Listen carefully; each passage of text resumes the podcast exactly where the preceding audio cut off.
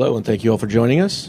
This is From the Newsroom, the podcast presented by the Holland Sentinel newsroom staff. I'm Brian Bernellis, Digital Director, and today I'm joined by one of our newest members of the newsroom staff, Arpan Lobo. How's it going? I'm I'm good, Brian. How are you? I'm well as well. Uh, well as well. All right, uh, we'll go with that. Uh, we are in the midst of tulip time. We are Yes. surrounded by all things tulip time. You got your first taste of it this week. I did. I did. Uh, we did the little Dutch taste test video together. Yes. But I think uh, yesterday you had an opportunity to speak with Governor Gretchen Whitmer. She's in town for the governor's luncheon down at Hope College. Uh, and she was able to give us a little exclusive one on one. You talked to her uh, via telephone, I did. and yes. then uh, you saw her down at the luncheon as well, right? right. Yeah, yeah. Um, if you want, uh, please tell us what that conversation was about, and you know what was she eager to talk about.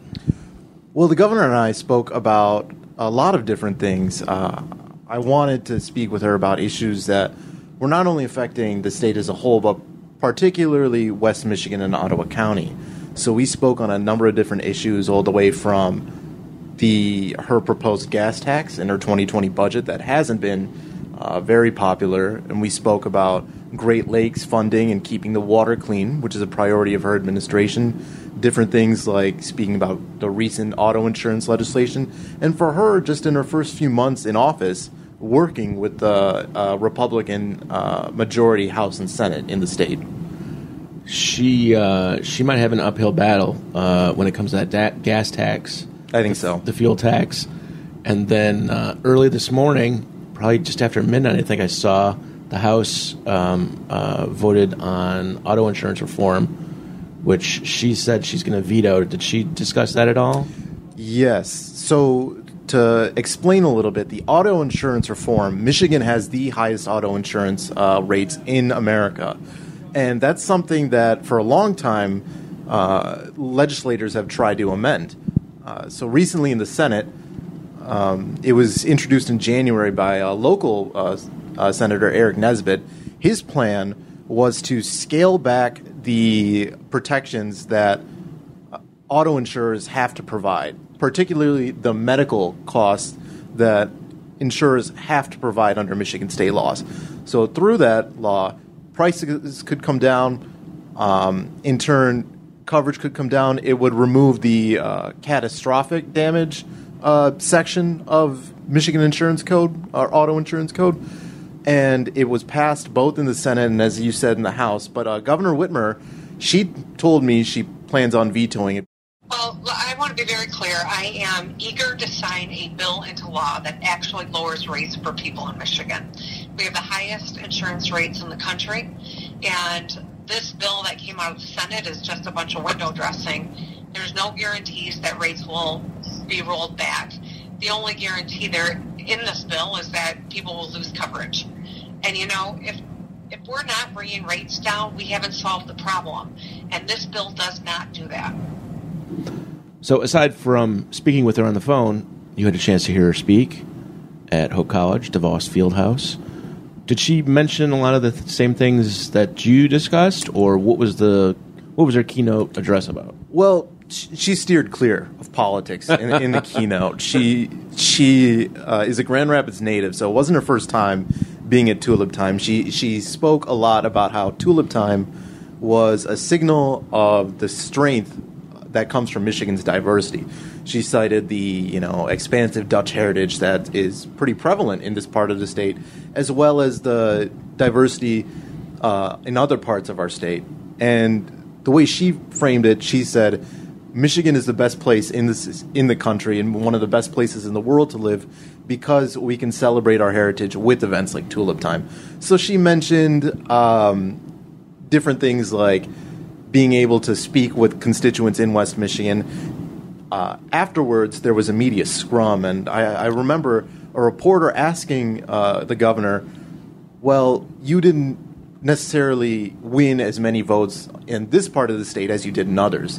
Uh, how does that kind of feel for you? And so she said, I'm the governor for everybody, not just people who Right. voted for me, for people who voted against me, and for people who didn't vote at all. So, from her perspective, I think that this was a good opportunity to kind of do some outreach on in, in this part of the state. She's been here before, obviously, but um, it was a good chance for her to kind of good get some good uh, PR. Yeah. So you were basically her shadow yesterday. You Basically, followed- you followed her around everywhere. Spoke with her on the phone, followed, f- watched her keynote, spoke with her after the event. So, Was there anything um, in your conversation with her that surprised you about maybe one of her answers or the way that she maybe didn't answer a particular question? you know, she's very well spoken, and she has had enough rehearsal with giving answers for such a long time that she totally knows how to answer things uh, correctly. There wasn't anything that maybe caught me off guard. I asked her about um, her response to recent tariffs. As some of you may know, there were tariffs levied on primarily Chinese goods, but some of that includes steel. And recently, the president uh, announced on Twitter that there would be a bump in those tariffs, and now Chinese delegates are in the U.S. trying to hammer out a deal. And uh, she told me that the fact that these things are announced on Twitter desta- destabilizes our economy, not just in the U- not just in Michigan, but in the whole of the U.S. But outside of that, there wasn't anything that I would say surprised me. Okay. Was there a question that you wanted to ask her, or um, or just ran out of time with her? I know you you had basically what ten minutes with her, fifteen minutes. They, they gave they said seven to ten minutes. Seven to 10. I, I Not went, even 15. I went a little longer, um, but I, I didn't want to you know uh, get on the bad side of her press secretary. But I would say in turn in the things you you want to ask because with interviews like this, politicians are generally very good at giving. I, I don't want to say canned response because she gave very thoughtful responses. Right. But it's not like a one-on-one conversation to, to where the point is I can ask her how she feels about something and she can give me something that maybe that's how she she's really feeling instead of saying okay this is how I'm going to address it.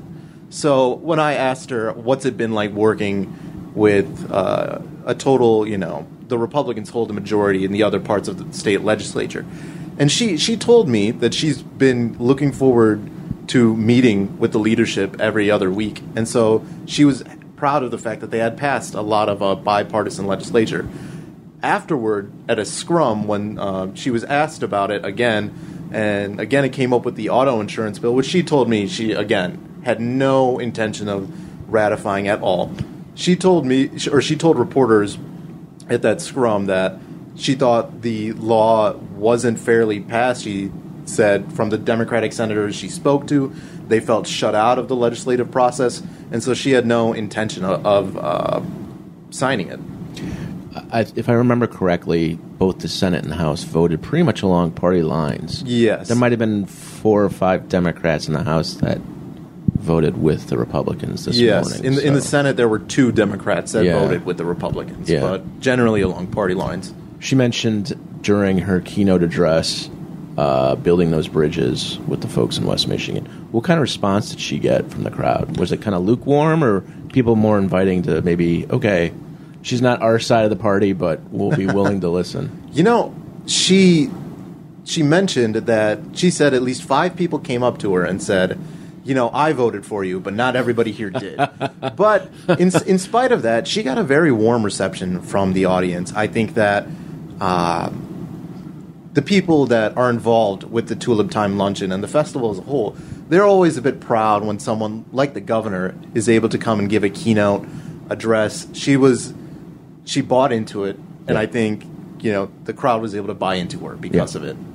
Well, like you said, she's from this area. Yes. and she knows the history of the what the festival means. Yes, she she made a she made a point. Uh, the lieutenant governor Garland Gilchrist was there, and if you haven't seen Garland Gilchrist, he's very tall, Yes. and so Governor Whitmer made a point of making fun of the Klompen that were made for him. She said uh, that generally they're not made that big. Really? I guess Lieutenant Governor Gilchrist has big feet, He is a tall guy. He's probably I don't know six four at least six ish, four, something yeah. like in there. And then uh, uh, finally, she carried on the tradition of governors of donning some traditional garb, and she led the street sweepers. I don't know if you had a chance to follow her on that.